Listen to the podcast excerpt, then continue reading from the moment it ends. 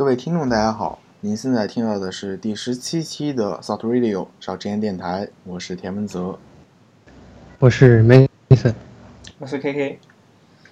嗯，那个夏辣去开会了，呃，宝蓝不知道干什么去了，然后天行他他他他他好像呃泡妹子去了是吧？然后呢，所以我们这一期呢，社交社交对社交，嗯。所以呢，只有我们三个人了，啊，不过我们也不是没有一个人或者两个人的时候，毕竟是一个闲聊节目嘛，一个人也能尬聊。呃，这一周呢没有特别多的大新闻，但是呢，比较有意思一点是，就是我们现在开始在哔哩哔哩、哔哩哔哩音频，现在是 beta 版，同步上架了我们的节目。然后呢，你要呃，因为现在是那个 beta 版，所以你没法直接的去。没法直接的去关呃去直接搜索到我们的节目，但是呢，你可以通过关注我的哔哩哔哩账号 Misaka Tech 来获得订阅。好，那么我们直接看主题。呃，第一条呢就我来说吧，是 macOS 呃 High Sierra，我我现在升级到了这个 macOS 的十点十三。那个 Mason 现在还有用 Mac 吗？呃，我没有，没有。呃，因为我现在特特别生气，特别想吐槽这一点，所以我把这个就是把 High Sierra 放到了我们的节目列表里面。呃，因为我现在是升级了 macOS 的这个十点十三嘛，现在是 High Sierra，我看一下我的版本号，呃，版本号是呃什么啥玩意儿来着？它怎么不显示了啊？十七 A 四零五这个版本。然后呢，这个版本呢是目前最新的 macOS 版本。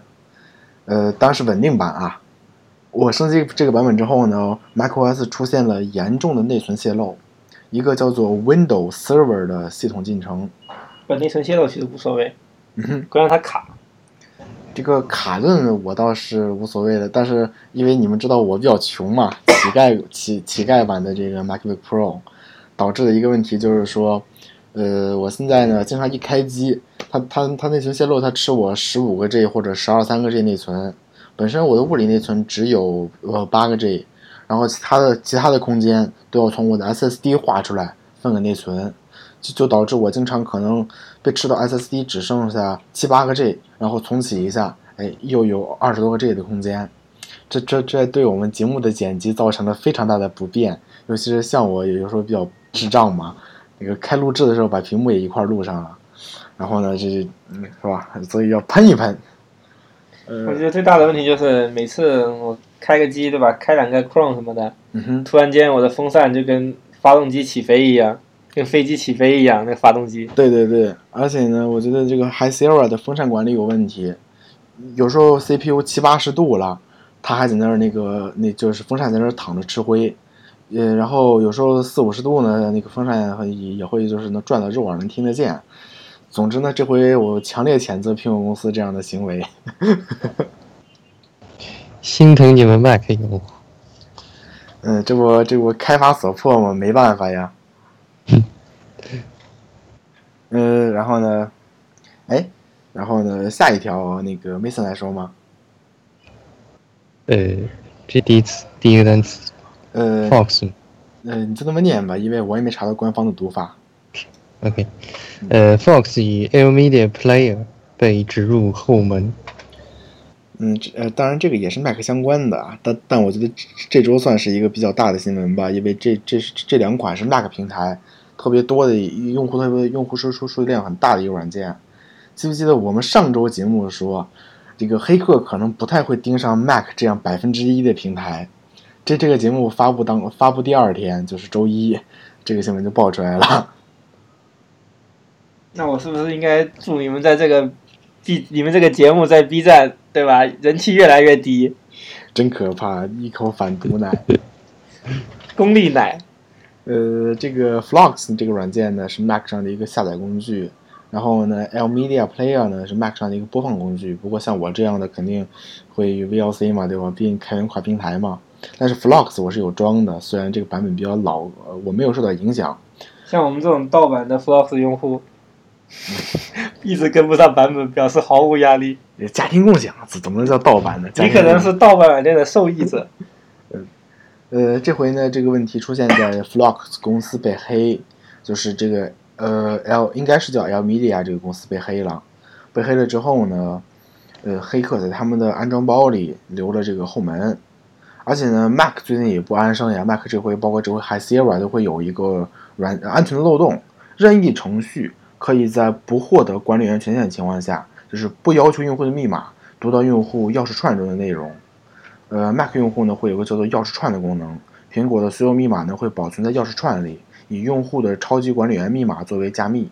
但是呢，这回 Mac 上这个漏洞可以导致任意程序来读取这个就是钥匙串中的内容。我们也是啊，前两条都是在强烈谴责苹果公司这样的行为，是吧？我呃，反正这一周我我非常生气。嗯，那个 Mason 一脸懵是吧？高贵的 Windows 用户不知道发生了什么。不，我们是贫穷的 Windows 用户。不，高贵的索尼用户。其实好像我记得，我记得 V 社之前也被黑过吧？呃，威尔福吗？对啊，好像是是半条命的源码被拖了吗？还是什么？那我记得是吗？嗯，嗯，这这个倒是不记得了，可以那个后期查证一下。啊，对了，那个突然想起来啊，这个我们在 B 站上架之后呢，有评价说，为什么我们的网站用了 HTTPS，就是使用 SSL，但是 feed 里面的这个 audio dot MP3 文件没有使用 SSL 链接。在这里给大家一个回复，就是说，因为我们我们使用的是 Cloudflare 啊，然后呢，之前还使用过那个就是叫做 Let's Encrypt 这个 SSL 证书，对吧？然后呢，呃，苹果之前对 Let's Encrypt 这个支持有问题，导致我们的 SSL 就是使用呃使用 Let's Encrypt 的的 SSL 证书之后呢，苹果不能正常拉取我们的 feed，他认为 Let's Encrypt 不可信。这也是历史遗留问题，毕竟苹苹果这个 iTunes 平台一直也没火过。然后呢，这是可能是代码版本太老一类的吧。不过呢，呃，这个历史遗留问题嘛，我们现在也不想去更正这个，毕竟我们现在还没到那个运营商劫持我们这个程度，是吧？然后呢，就是呃如果尴尬。喵。喵喵喵，听得到吗？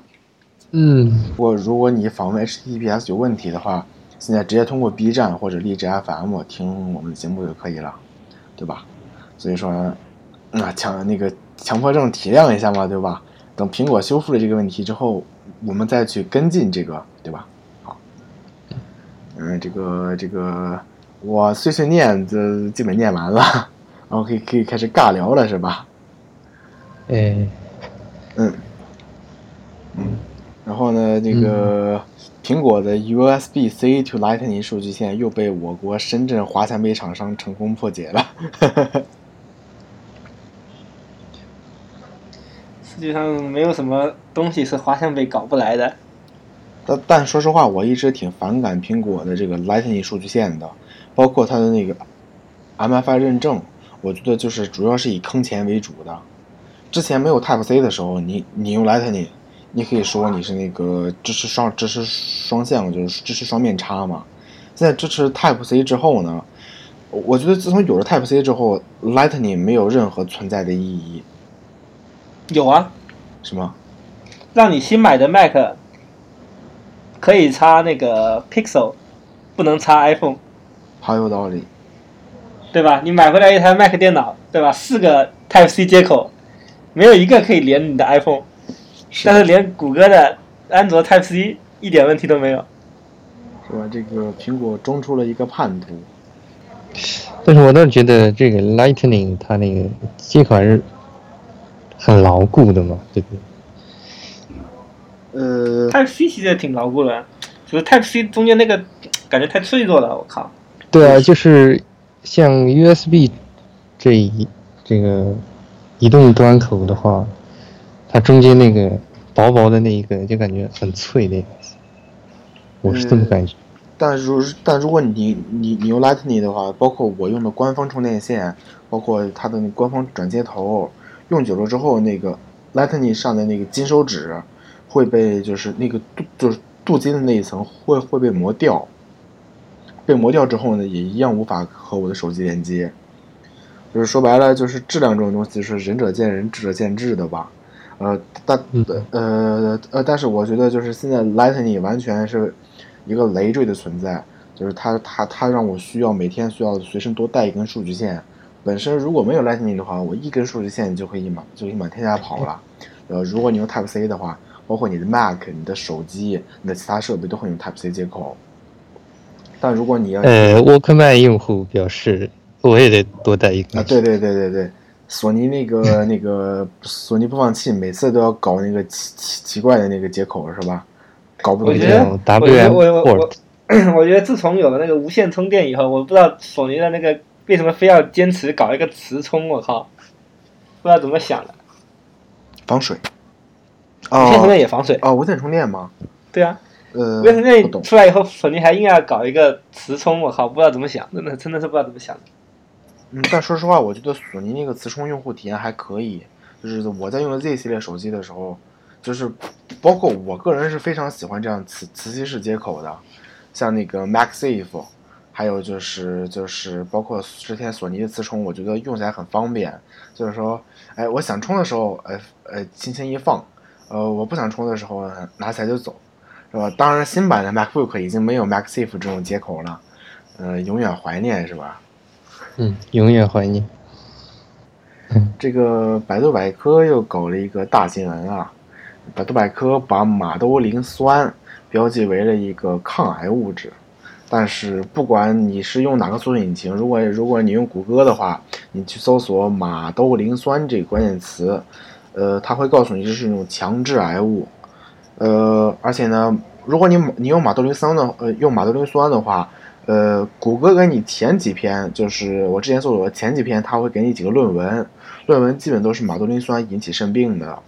然后呢，在维基百科，马兜铃酸也被标记为，就是说，呃，一种强烈的致癌性和肾毒性的硝基非羧酸，是吧？好，嗯，呃，但是呢，就是如果现在就是呃，百度百科现在已经做了一些更改，对吧？然后呢，就是因为现在正好有有一个重磅论文出来了嘛，科学旗下的那个转化医学，他发了就是有一个论文嘛，就是讲中国大陆就是马兜铃酸可能加强了亚洲人患肾病的一个呃肾癌的一个概率。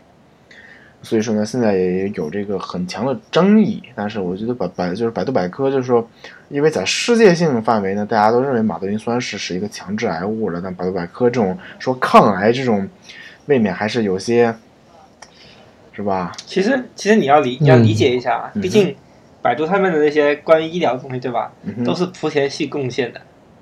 我们要严谨，我们作为一档严谨的节目，它不一定都是，对吧？你可以说它一部分是，你不能说它都是，好好好好好，对吧？对，其实你看中医药到现在为止都可能没有很多团队去对那个成分进行一个科学上的分析，我觉得可能也是有利益集团在阻挠吧。就是而且呢，就是前呃，之前是哪个是哪个中药来，在做那个在做那个，啊，我记不清了，呃，当时是做二期实验嘛，然后二期实验这回这个成果不是很好，现在也就那个没有没有其他的一个反应了，是吧？因为我呃我个人，呃我我们都是那个就是说那个。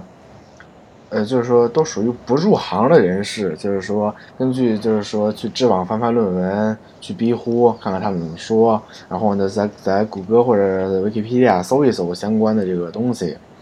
但是，我们觉得这种不严谨的，就是包括你你身边还能买到的很多的那个中成药，对吧？你你你能在药店买到很多中成药，你翻看它的说明书，它的不良反应、它的禁忌症都是那个尚不明确。至少我觉得这样这样的一个做法是不科学、不严谨的，或者说我们就是说这样对自己的就是说国家公民而言是一种不负责任的行为吧。你不能因为说呃他吃了几百年或者一两千年没问题，你就说他没问题，对吧？嗯，哎，你们有没有吃过阿胶啊？阿胶没有。呃，但是你如果你有时候吃的什么什么阿胶枣，或者说某某产品上写了阿胶，可能有一点点哎对成分的话，呃，我觉得这个我可能是吃过的，但我到现在也不知道阿胶是什么。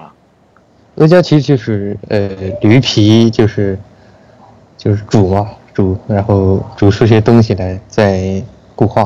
啊呃，这就是阿胶啊。对，其实就是驴皮煮烂了呗。这个其实根本没有所谓的什么药效之类，其实非常扯淡。呃，那个维基百科上说，阿胶是驴皮煎煮浓缩后的固体动物胶，主要成分是蛋白质。然后呢，呃，好像具体有有有有没有功效，我现在那个现在去知网或或万方查文献的话，这个这个时间来不及是吧？这这个其实只要是摄入蛋白质，总该有一些什么效果，但是并不可能有这么神奇，对不对？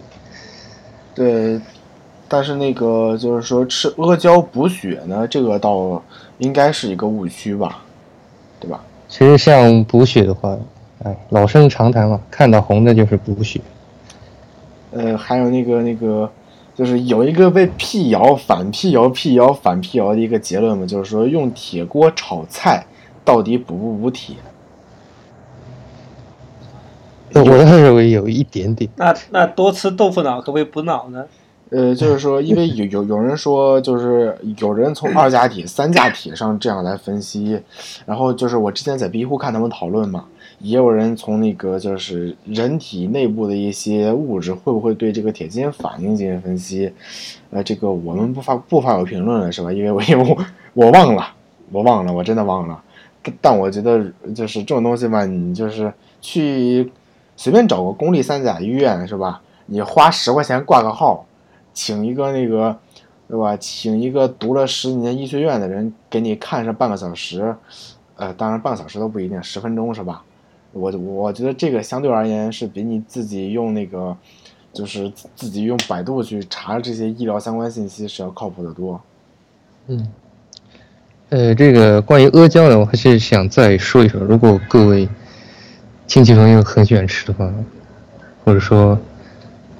嗯，怎么说呢？反正尽量就不要去再推这些东西吧，因为阿胶其实可能在我们国内的话，近几年才嗯比较盛行之类的。然后，呃，我们本地的话是产这个产的不多，然后就就很多商人跑去非洲之类的去，就是非法。捕猎或者偷盗，就是非洲非洲人那些自己养的那个驴之类的，就导致他们这个物种啊，有现在是受到了很大的威胁。嗯嗯，大概就这样吧。如果你是医学专业的听众的话，可以给我们直接在就是。呃，可以直接给我们在 iTunes，或者说就是在哔哩哔哩直接给我们发一个评论，我们在下一期会谈到你的这个评论。呃，就是说这个东西呢，我我呃我们我们都不是医学专业的，我我们没有这方面专业知识，只是发表我们自己的观点。至于对与错，还需要时间去认证，是吧？当然，当然，如果我们发现我们是什么地方报道出了偏差，我们也不掖着藏着，马上就回来去改正。而且呢，说到这个点，我突然想起来，上一期我们报道出的偏差，呃，这个，呃，那个是呃，吃鸡是一个虚幻四引擎的游戏，不是起源引擎。我上我我上期节目里那个随口就说了起源引擎出来，但吃鸡是一个虚幻四引擎的游戏啊。你要想啊，如果是起源引擎的话，怎么可能这么卡呢？有道理，其实虚幻也没那么卡呀，我我觉得是他们优化做的太差了。把虚幻，这是成功的把虚幻做出了 Unity 的感觉。这你这是黑了三个引擎吗？嗯，一黑黑仨是吧？可以。维基百科包括百度百科，在就是这种专特别专业东西，就是包括医学、包括化学、包括物理学、包括生物学这方面的知识，维基百科和、百度百科不一定都是正确的，他们可能都有错误，因为他们都是人去编的。而且呢，如果呃如如果你是相关专业的学生的话，你应该也会明白这里面的一些道理。那所以说呢，呃，我我我们认为，如果你是一个吃瓜群众的话，相对而言，维基百科可能会比百度百科要靠谱一些，但也没有就是说一定的谁好谁坏。呃，反正是，呃，自己拥有一个就是自己拥有一个辨识力，包括我们一直在跟我们所有听众说嘛，我们说的不一定是对的。而且呢，我们的观点也不一定是，就是说，呃，一定是特别中立、特特别中立的，也可能是特别主观的。我们希望我们听众自己有这个辨识能力，呃，不是要就是盲目的去，就是说去听信一些，是吧？这个来路不明的消息。我们要保持思考。对，保持独立思考，这是很重要的。嗯，好的。呃，麦当劳改名叫金拱门。是的，嗯，你你们有谁这几天去吃金拱门了吗？还没有，不敢去吃。嗯，我我还没去吃金拱门呢，我这几天基本都在吃开封菜。开封菜还行。嗯，比如今天晚上就是那个那个开封菜快那个开封叫什么开封菜酒楼是吧？嗯，谈笑风生大饭店。就讲道理，我还是更喜欢那个。金拱门的金条多一点，呃，那个我觉得金那个金拱门的金条 不如那个就是说那个金伯格饭庄的那个那个金条做的好吃，对吧？那个开封菜酒楼的那个金条吧，呃，相对而言可能是里面最最难吃的，但是那个呃，我觉得还是推荐金金伯格的那个金条。话说说说到说到说到金拱门，现在你在那个高德地图上面搜索金拱门，就可以搜到说附近的金拱门餐厅了。怕不是小编加加班是吧？搞了一晚上。程序员与时俱进的。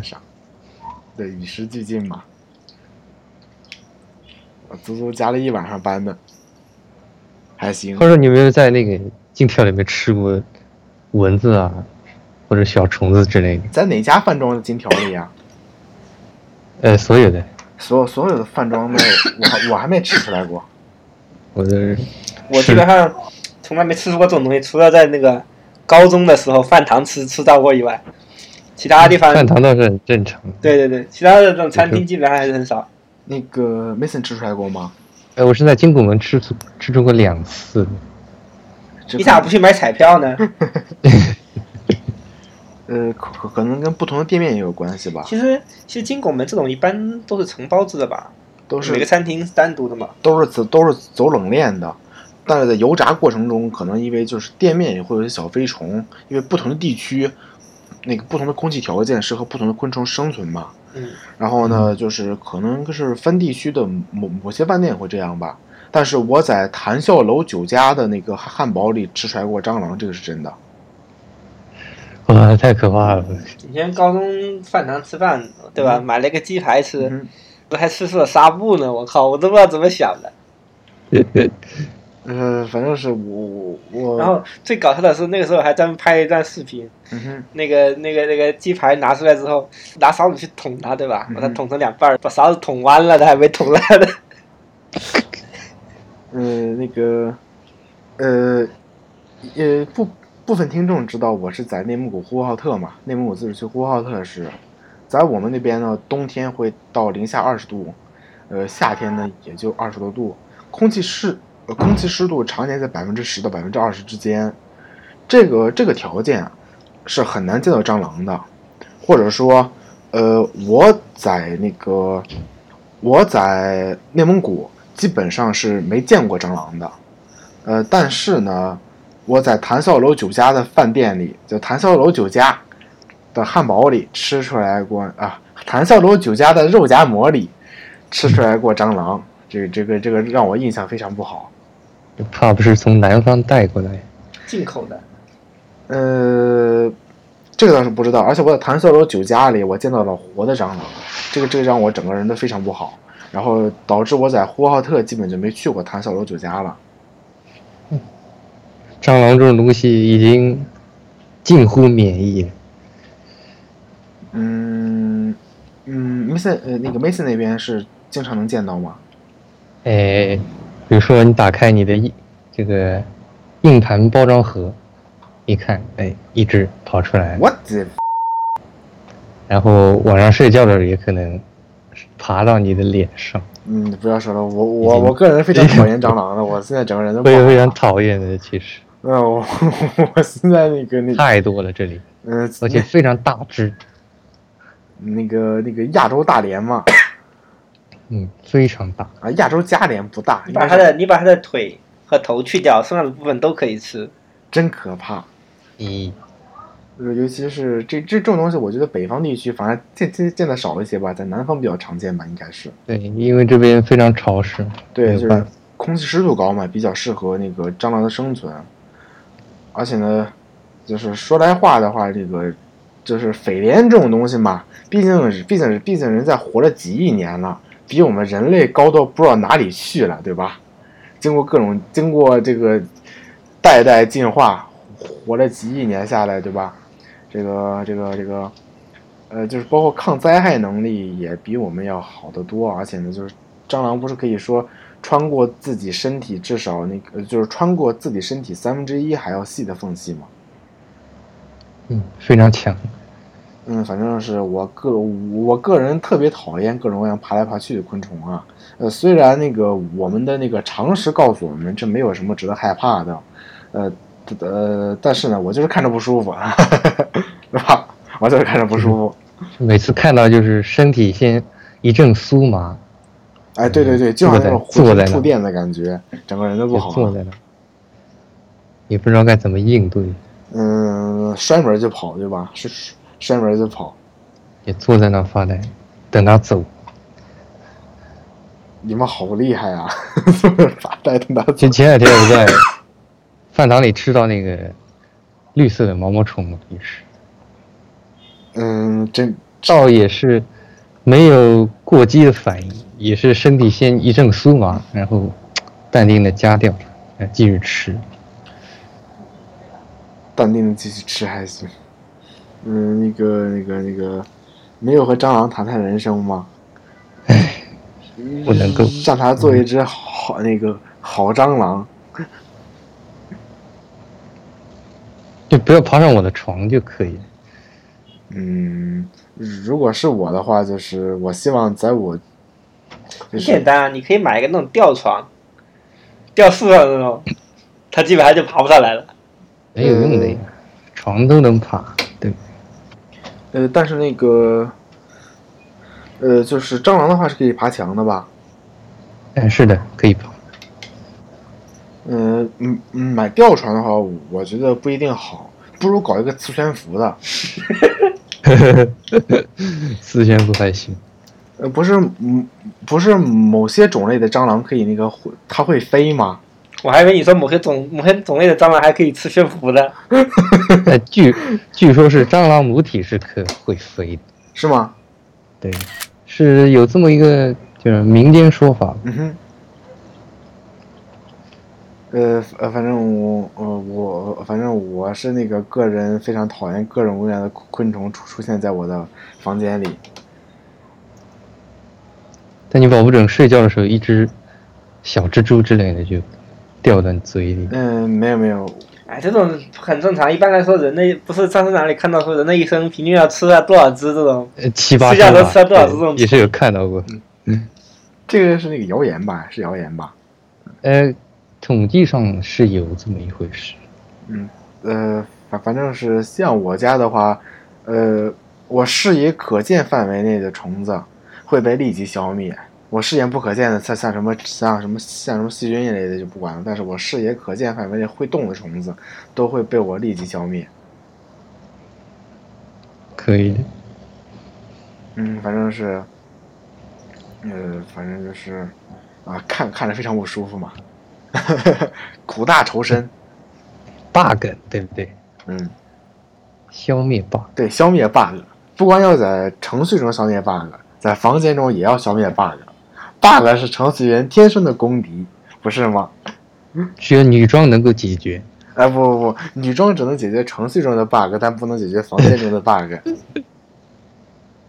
可以，啊！而且有时候女装也不见得能能解决程序中的 bug 呀。那个那个那个，所以 Mason，所以那个 Mason 不来女装吗？不不不不不，嗯，为为什么不呢？帮我们解决一下那个体 South 那个 South Radio Podcast System 的 bug 吗？体型不够好。啊，体型不够好，没事嘛，可以后期 P 嘛。嗯，不行不行不行，怎么不行了嘛？嗯，然后呢，这回这个麦当劳不改名叫金拱门了嘛？大家就给很多快餐厅起了那个特别有意思的名字。那个，比如像什么那个必胜客是那个烤馕小木屋是吧？这个这个，呃，麦当劳就是金拱门嘛。那个肯德基是开封菜，汉堡王是金伯格，呃，德克士呢是那个就是得到的得，客人的客，名士的士。然后那个华华华莱士不就成那个谈笑楼酒家了吗？嗯，然后呢，那个那个赛那个赛赛百味三明治叫什么陕北味儿是吧？陕北味儿，哎，对，陕北味，陕陕北味儿。嗯，星巴克应该叫美人鱼咖啡，不，星巴克这样太太高级了，你换一个星巴克什么？那个叫叫什么呢？嗯，呃，怎么说呢？那个星巴克给星巴克起起个名字对吧？呃，叫什么？呃，那个西北板蓝根 板蓝根还行。对吧？然后呢，那个不是说那个那个百事可乐不就叫那个太那个太太极汽水嘛，对吧？然后还有那个有人恶搞那个麦当劳的菜单嘛，那个叫什么呃呃那个那个叫什么来着？一下那个图我找不到话。说麦当劳都改了，那肯德基啥时候改一下？改成什么？白老白老头，呃，想想那个就就就是 P 那个红底，然后黄字那个菜单嘛，再配上那个蓝色的电话还行。啊，对对对，还有一还还有一部分人 P 图把那个汉堡王叫做肉夹馍大王，那个图我找不到了，放弃。放弃还行。然后呢，我立刻打开了我的那个 Telegram，就一条条翻那个 channel。啊，对，不知道在哪。那个金拱门便民快餐是吧？招牌肉夹馍、香辣烤鸡翅、飘香炸鸡块、油炸土豆条、奶味冰淇淋，优惠套餐配冰镇红糖汽水。很 强很强。呃，还有那个不是那个有那个有人管那个叫什么热带气旋雪糕、鸡蛋灌饼 热带气旋还行。对吧？呃，那个那个那个蛋挞不是那个鸡蛋灌饼嘛？对吧？对吧？就是把鸡蛋灌饼里嘛，有什么问题吗？有有奶吗？有。蛋奶灌饼行了吧？对，行行行行行。嗯。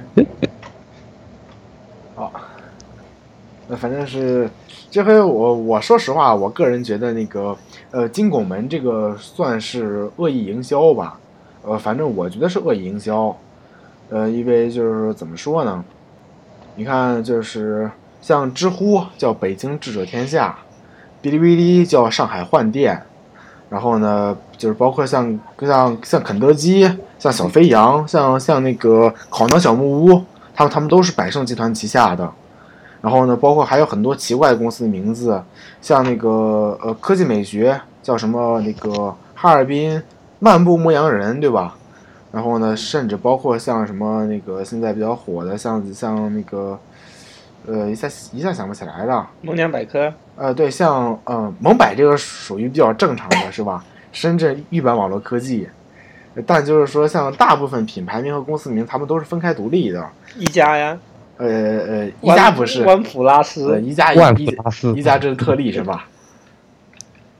呃，但但是大部分就是我我觉得这回可能就是麦当劳的营销吧，就是这个这个营销做的是极好的，满天下都是经过我们的广告，然后搞得我们吃 吃了好几天的那个开封菜是吧？像像之前那个 L B N B，它叫爱必应，嗯哼。对吧？对，呃，是反呃，反正是这种公司名字，挺多时候都挺有意思的，大家感兴趣自己慢慢查，是吧？嗯，反正啥时候苹果改个名叫 iPod 算了？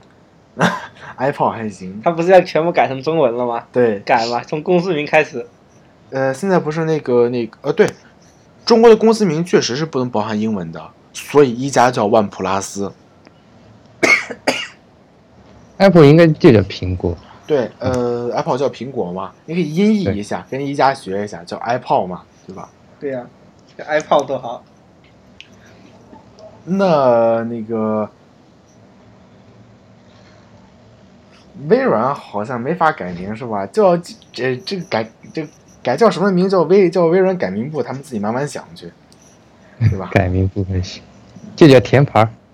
啊，甜牌儿这个这个这个这个，啊，可能已经被注册了呢，说不好呢，对吧？说不定已经被苹果注册了。啊，对，说说不好已经被苹果注册了呢。交钱我就把域名还给你。呃，说来话，那个微信的域名现在不是回到腾讯公司旗下了吗？啊，是，嗯，呃呃，反正是就是其实我我更我更好奇一点，之前不是已经仲裁到腾讯这边来了吗？那个时候，就是这前段时间吧，我记得好像是，就是腾讯跟那腾讯找那个注册注册局去去申诉，然后把他那个域名仲直接仲裁过来，好像说腾讯不是胜诉了吗？我记得。但我觉得仲这种仲裁完全就是没道理的呀，就是他他破坏了本身的公平性呀，就是要么除除非你就是说，呃，我呃我就是就是要么大家一起抢嘛，谁呃谁那个那个谁抢到算谁的，没有，这其实其实是他自己作呀，你要知道。嗯哼之所以仲裁过去，对吧？腾讯给的理由是，嗯哼这个微信这个域名，对吧？呃，他他他这个的注册时，它规定注册时嗯间要早于那个呃，要晚于微信这个商标注册时间。嗯然后呢，注册注册局又有一项规定，就是每次域名所有权变更发生转移的时候，嗯都相当于重新注册一次。呃也就是说，当他把这个域名收过回来的时候，那个时间已经在微信这个商标注册之后了。这是第一点。第二点呢，他在网站上面居然还放微信相关内容，嗯哼两点都符合以后，就达成了那个那个那个呃条件，就可以去申请仲裁。反正我一直觉得这样仲裁很不讲道理，应该就是呃，反正如果我觉得最公平的就是谁谁抢到算谁的，或者说你开一家公司之前，你先要起品牌名了，你就先你就先先把相关域名抢注好呗，呃，或者说他这个是之后啊，按按注册局的说法，对吧？你这其实是蛮蛮蛮就是蛮不讲理的啊，说实话，我个人按照按照按照刚刚的说法，就是你是其实相当于是你先有了微信，才有了微信点 com。对，呃，反正我个人觉得蛮不讲理的，是吧？你看，像我们算像我们销售不是啊，问题是你要这样想，嗯哼，注册局一天到晚你就往就开一些奇奇怪怪后缀，嗯哼，你作为一个公司，的，那你还天天去注册不成？出来一个后缀还买一个，出来一个后缀还买一个，那它不就成印钞机了吗？那这样就是说，呃，那那那如果如果说我注册了一个商标，那跟我这个商标相关的域名你都不能注册的话，那这其实就是侵没有啊，它的侵犯人，它的要求是嗯，你可以注册，嗯，但是你不能放跟这个商标持有人相关的内容啊。呃，这样就可以了吗？对啊，你哪怕你放个域名待出售，注册局也不管你啊。啊，这样啊是啊，那你要是自己作，这，so 你自己作，这注册局也拦不住你啊，是不是？呃，对，也是，这自己作是没办法，自作孽不可活呀。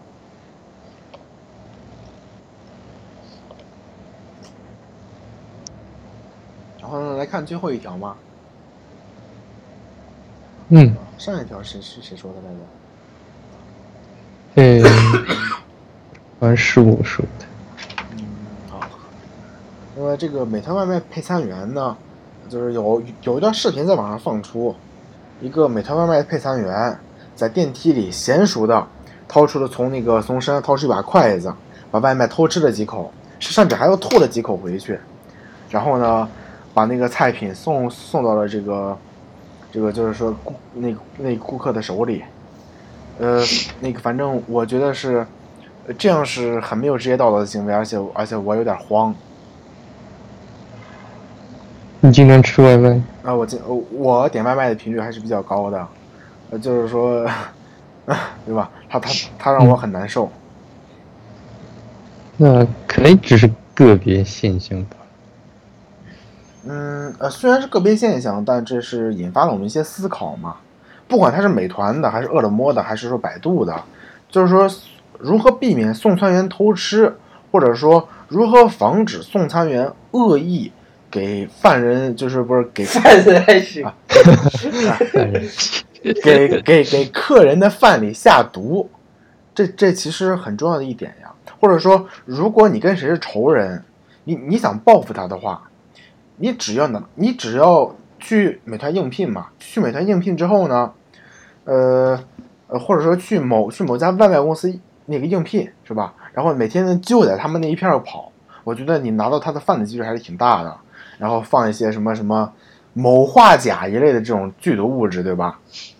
嗯，在理论上是可行的，因为就是加进去之后，其实你你送送到手，你是完全没你你你是完全看不到的嘛，就是你你不知道在你中这在这个菜品到你之前，哎，首首先呢，可能厨师吐了口痰，你不知道，对吧？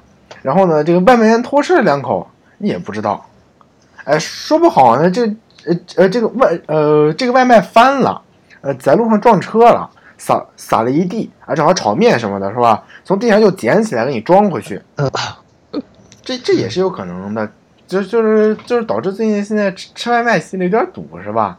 哎其实你要这样想，为什么会出现这种情况呢嗯？其实还是关键是主要主要还是在于外卖员的那个素质的问题。对，美团 在招人这方面呢省了钱，他把钱就花到公关上去了。但是他可能就是为了每个招聘的时候，每个员工对吧，少少给他几百块钱，然后他他可能想的就是出现这种概率的情况比较低，对吧？我宁愿我宁哪怕你比如说你一百个快递员里面对吧，你有十个人搞这种事情，我剩下省下的那笔钱已经够他搞公关了，所以他干脆就我宁愿就招这种工资低的，出出事就出事，嗯，但我觉得这其实算算是普遍现象吧，不一定要针对某家外卖公司。即使你去饭店吃饭，也会出现说，就是，呃，像像有些时候你点一些油炸食品，比如说在在饭店点了一盘炸里脊，哎，尤尤其是在饭点的时候，你确实是能遇到，就是说你看到服务员，哎，从你这个盘子里娴熟的拿了两块，然后呢，再再给再端到你的桌子上，对吧？而且呢，甚至有有时候去饭馆吃饭，点完一盘炸里脊，只剩下小半盘了。我甚至怀疑是什么呢？厨师炒菜的时候尝了两根，然后呢，厨师炒完装盘的时候，哎哎，他又尝了两根。负责把这个装盘送到那个外面的那个跑腿的呢，他吃了两根。这服务员给你送过来的时候，他又吃了两根，一盘菜都快吃完了。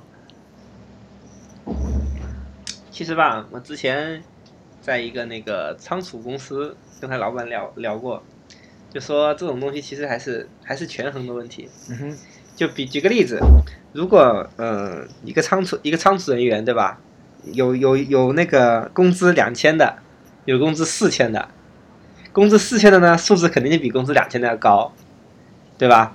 但是呃工资两千的呢，他可能每天对吧去仓库里边拿点零食，拿点饮料喝，然后这样 对于一个老板来说呢，他可能想的就是算下来一个月对吧？我招这两千的两千块钱这个人，我每个每个月可以省两千块钱。嗯，你你你去里面拿，怎么拿都好，你只要两千块钱以下，那我还招你；你两千块以上，我就招那个。其实就我觉得，我觉得对于外卖来说，可能也是这个道理。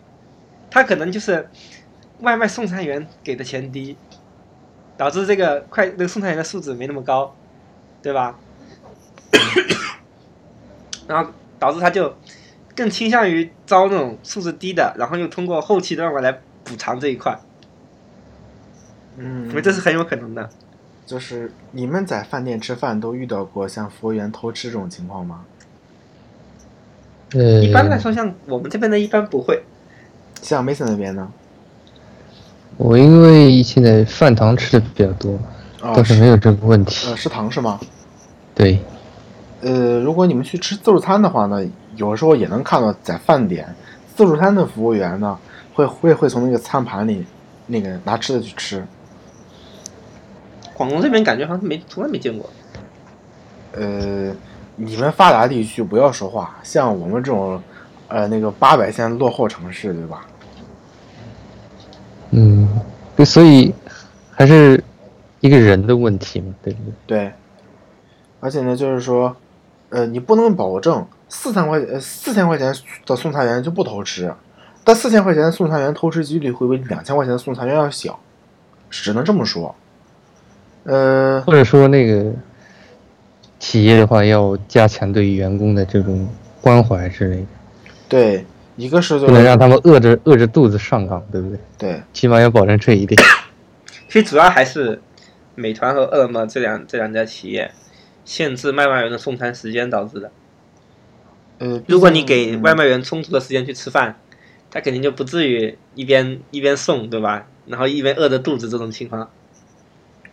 呃，我我有一次在街上见到啊，不知道是不是偷吃。我在一栋楼底下，呃呃，因为当时只有我一个人嘛，看见一个送餐员，他反向骑在电动车上，然后拿他那个箱子做挡板，然后呢有一个袋子，他在吃一碗面。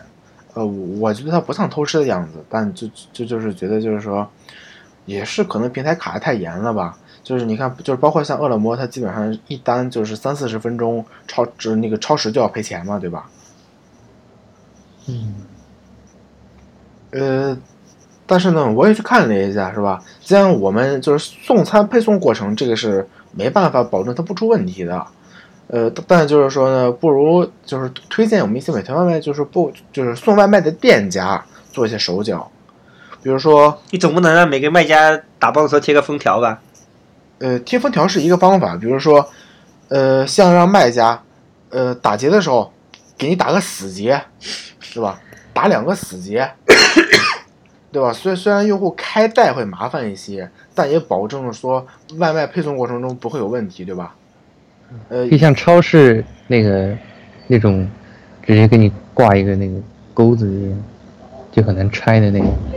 呃，对，也可以说就是用那种就是，呃，贴封条也是一种，因为因为封条也不是很贵嘛，对吧？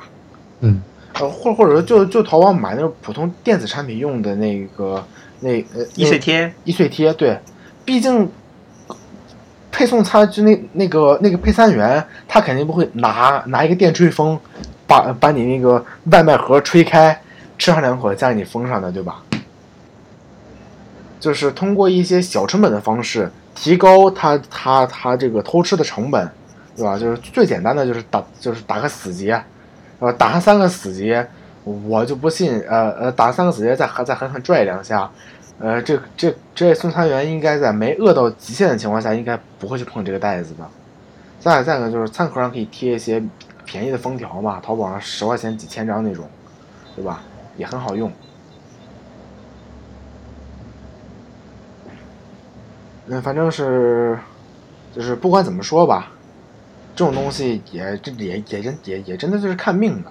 我我们只能希望说这个送餐员不要往里面，呃，放一些奇怪的东西，是吧？有什么什么给你投毒就可以了。呃什么投个毒啊、吐火痰呐、加一些奇怪的东西进去，是吧？感谢您的不杀之恩。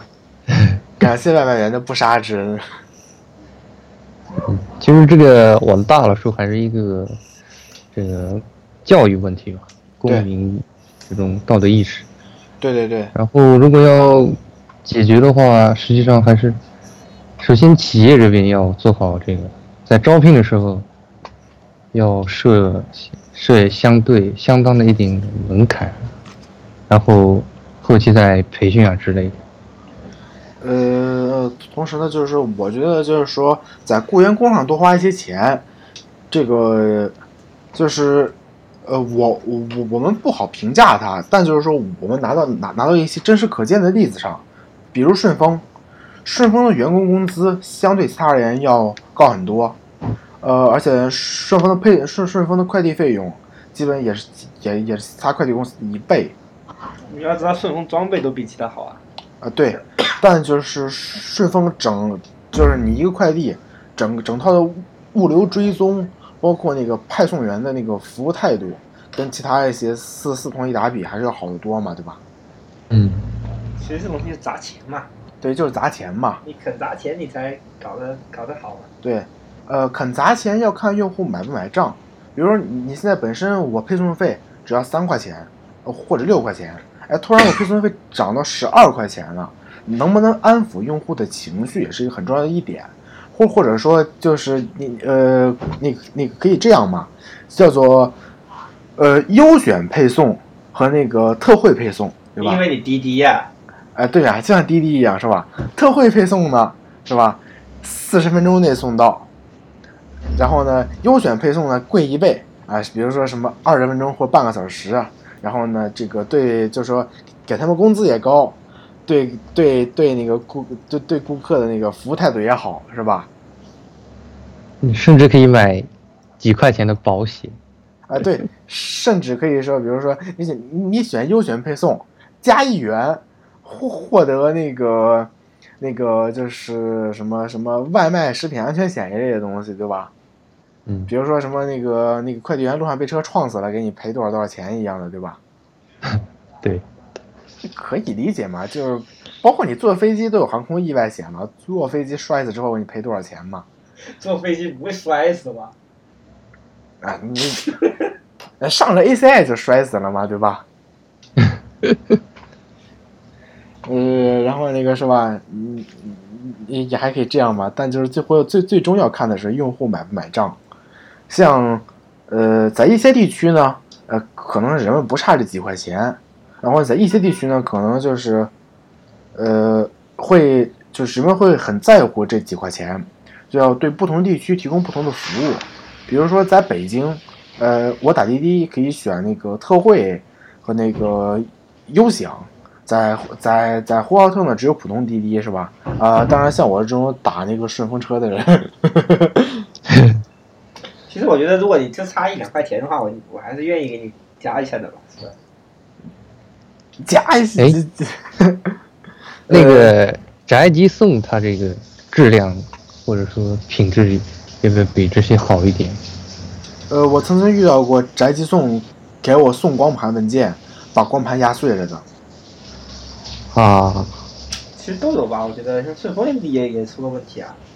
你不但能，你不能，只是它可能出问题概率可能低一点。哎，对对对，就是一你个概率的问题，你不能，你不。能说它就不会出问题吧？是不是？啊，对我只用过一次宅急送，他那一次把把我的一张光盘压碎了，然后我再也没用过宅急送。我我说的宅急送是那个肯德基或者麦当劳那种。啊啊，不好意思，一般它它哎自己的那个配送一般都不会都不会有太大问题吧？因为如果你要成为肯德基、麦当劳的员工的话，本身这个门槛就比较高，而且他提供的各种工资福利啊，那些各方面也会比这些送餐员的好。呃，肯德基和麦当劳的那个就是说，餐厅服务员和点餐员不都是要求那个高中学历起步了吗？呃，好像是的吧？是的，而而且呢，就是像我像我最近，包括像 KG、像 MG，他们他们送餐员，一个是就是说，像一开门，他第一件事就就跟你说，如果餐品有任何问题，包括少件、缺件，呃，你你呃，他会首他会首先告诉你打打某个电话，然后呢，而且服务态度什么的，相相相比其他还是要好很多吧。主要主要主要你看，肯德基、麦当麦当劳的送餐员上来，哦不，肯德基和金拱门的送餐员上来的，基本都是带保温箱的。对，基本呃，其他其他基本也带保温箱的。饿死了吗？和那什么，就有时候有些是不带的，拎上来的直接。呃，对，这个也是。呃，再一个就是说，那个像肯德基类的，他们就是说，呃，比比较乐意给你解决问题吧，或者说就是说，呃，怎么说呢？像像像他们属于连锁餐厅，就是东西多一块儿少一块儿都是公家的东西，对员工来讲也也没有什么惩罚，就是说多给你一块儿，或者说你非要闹事儿是吧？就是说我今天就心情不好，你多给我送两块鸡块过来，呃，对比对他们你甚至你甚至可以上诉，对不对？啊，对对对，就是说对他们他们也是赔得起。呃，而且呢，就是对他们员工而言的话，呃，毕竟不吃自己家大米嘛，所以员工相相对而言，就是说，像我这种经常在肯德基、麦当劳就是点一杯热开水的人，是吧？也也从来没有人说过我什么。下次说不定有人说，呃，就是他给你打热开水和他不给你打热开水，跟他的工资收入没有任何直接关系呀、也不吃他家大米，对吧？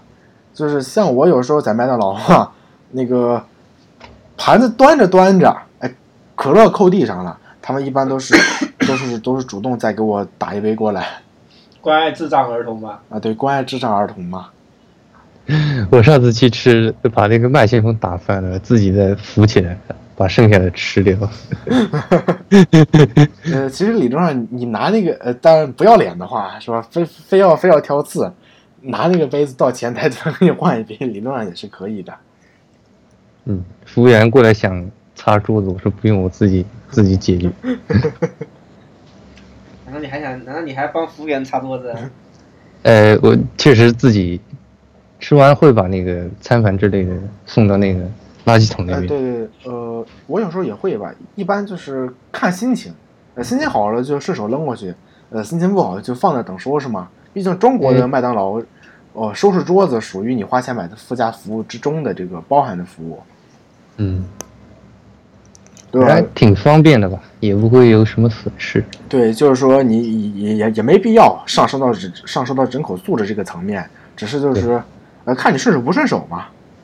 往里一倒就可以。对，嗯，而且呢，就是呃，我麦当劳去比较多嘛，就是我平常基本一个人吃饭的话，基本都是 MG，嗯，然后呢，就是啊，就是那个优惠券都熟记于心了，呃，都不用看，往台前一站，给他们念编号就是了。很强。嗯，像那个 A 系和 M 系的优惠券，熟记于心。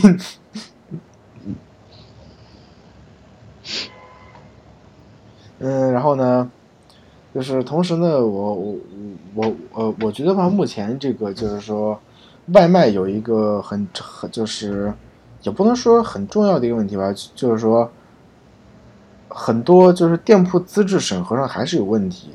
呃，我不知道你们那边怎么样啊，就是在我们那边店铺资质审核还是有问题。嗯，我确实遇到过一些不知道是哪一家餐厅给我送出来过的外卖。我曾经在美团点过一份外卖，呃，像我这种闲蛋疼嘛，呃，我直说是美团了，是吧？然后呢，我点开之后呢，去看那个餐厅地址，餐餐厅地址呢，它它那条街上，那那那是一条商业街，上面基本上是没有是没有任何餐厅的。然后呢，我我按他那个地址，我我坐公交车去找，我还是没找到那家餐厅。就是最后我都不知道，我我都不知道这个外卖是从哪送出来的。异次元。说这这个是让我感觉比较比比较可怕的一点嘛，对吧？就是说我吃出了问题，我不知道该找谁维权，呃，那可能是忘记更新地址了吗？对吧？虽虽然虽然美团跑不掉，对吧？呃，但就是说，毕竟命只有一条嘛，对吧？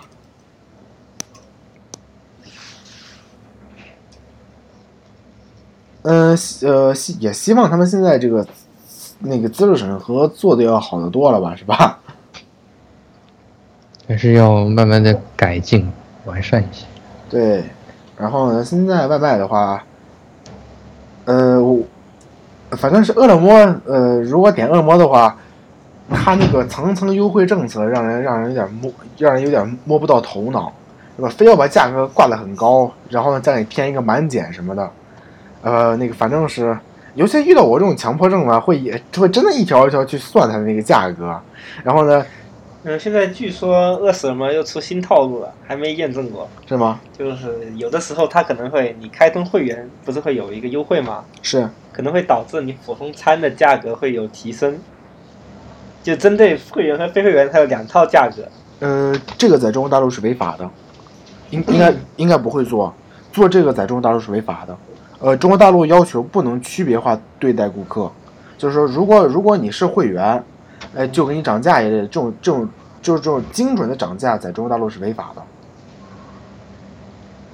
那那针对那种那种江浙沪包邮的，你怎么看？江浙沪包邮的这种偏远地区不包邮？呃，这这种东西属于正常的呀，但但呃呃，但是比如说我针对某一类人，比如说，哎，我就我针对穿蓝色衣服的，哎，这个送这个外卖价格就高，呃，我穿白色衣服的，价格涨两倍，呃，这样的话就可以认为是区别化对待嘛，呃，这这个在中国大陆我印象中是违法的啊，我印象中是，我我不确定，嗯，嗯，然后呢，基本上就是基本外卖的话就是这样吧，呃，而且呢。哎，你们平常一顿如果点这样的外卖的话是要多少钱？多少钱？一一般般二三十吧。对，一般点外卖的话，基本就是二十左右了。可以吃的挺满足。其实像像我现在深圳嘛，深圳这边基本上一顿饭你要搞的话，对吧？也是你去外面吃也是大概二三十块钱这样。那如果是进步门或者肯德基二三十，能不能达到那个呃，吃饱饭的目的？也可以吧，像那个在在我们这边的那个那个叫什么白老头是吧？是有那个工作日套餐，还有一个什么套餐的，基本上就是呃一个汉堡，然后饮料，然后还有一些小食，加在一起三十块钱这样的一个水平。呃，现在叫那个全明星餐，然后呢，在麦当劳这是叫做工作日午餐或者晚餐，在麦当劳的价格呢是十五到十七元，一般是那个许双层鳕鱼堡，然后呢或者说芝士堡一类的，呃，当然也会有饭，呃，当然现在涨价了是吧？涨到十六到十八元了，好像是，呃，这个那我上次吃了一次，吃了一次那个白老头的那个工作日午餐，感觉也没不便宜啊。呃，这个是必须在店里吃的，是，我就我是是在店里吃的呀，时间不对，肯德基工工作日星期三去的，那个什么屌什么会会员日吧，嗯吃了二十一块五。呃，肯德基的话，我记得那个套餐一个辣包，我应该是我应该是让他升了一下可升了一下那个可乐，升成大可乐。呃，如果单点的话，应该是二十块钱左右吧。对，单点单的呃单点的话，肯德基是在二十左右，会有一包薯条，然后麦当劳的话一般就是十五左右了。呃，这个仅限店里吃，外卖都是不送的。而且说实话，大部分情况点外卖不是因为可以吃的好，是因为没饭可以吃。主要有的时候你睡一觉起来都已经对吧，到十二点多一点多了，你要再下楼找地方吃还是挺蛋疼的。而且像我这种经常就是说、呃没有饭吃嘛，呃，你你你你不点外卖吃什么呢？对吧？就是包括像我们学校都是没有食堂的，你不点外卖吃什么呢？嗯，确实是个问题。像我们像我们点外卖原因是因为公司有食堂，就呃，是他妈人太多了，根本挤不进去。就是如果跟外卖和阿里食堂，你呃，你更愿意吃哪一个呢？就是口感上，你更你你更喜欢哪一个呢？当然是外卖啊！当然是外卖。你如果天天吃一样的菜，你你不要吐吗？对，但但其实点外卖也基本上天天一样的菜嘛，就就那五六家店，每天每天换着点，那也好过一一家店不停的点吧。也是。嗯，我倒是觉得外卖如果从这个实感上来说，还是并不如这个食堂的好。嗯，就是而且而且就是相当一部分一部分外卖会有些他自己以为很好，但实际上很脑残的设计。呃，就是说，像一部分就包括呃吉野家那个还好像我点过一点过的一部分外卖呢，他他为什么呢？呃，他呃他他他会就是说找一个碗儿，这个碗儿是双层的，上半部分是菜，下半部分是米，是可以是可以开的。哎，理论上这个设计是很好的，对吧？嗯但实际上他他那个菜碗卡得特别死，每次我甚甚至会把就是偶尔有时候会把菜碗都捏爆了，菜碗还拿不下来。然后大力出奇迹把菜弄姿势。不对了。我我怎么姿势不对了？他连个就是那个就是往外拉那个小耳朵都没有，菜碗都快捏爆了，还拿不起来呢。这是姿势的问题。好好姿势的问题。嗯，嗯，那个，那今天呃，今天就这些吗？嗯，差不多吧，有点饿了呢。行，饿了可以点个外卖。对，饿了可以点个外卖。嗯，不点外卖。感谢快递员不杀之恩。嗯，好，您现在收听完成的是第十七期的 South Radio 少吃盐电台。您可以通过苹果 iTunes 搜索“少少吃盐”，在哔哩哔哩，呃，目前关注我的哔哩哔哩账号 Misaka Tag M I S A K A T E C H，来关注呃来订阅我们的节目，也可以通过荔枝 FM 搜索“少吃盐”。呃，喜欢的话可以在 iTunes 给我们评价，在哔哩哔哩和荔枝给我们评价，我们看到之后都会回复。也可以通过我们的官方网站 southradio.org 收听我们的节目。我们推荐使用泛用型博客客户端来订阅我们的节目。好，呃，非常感谢您的收听，我是田文泽，我是 Mason，我是 KK，我们下期再见，拜拜。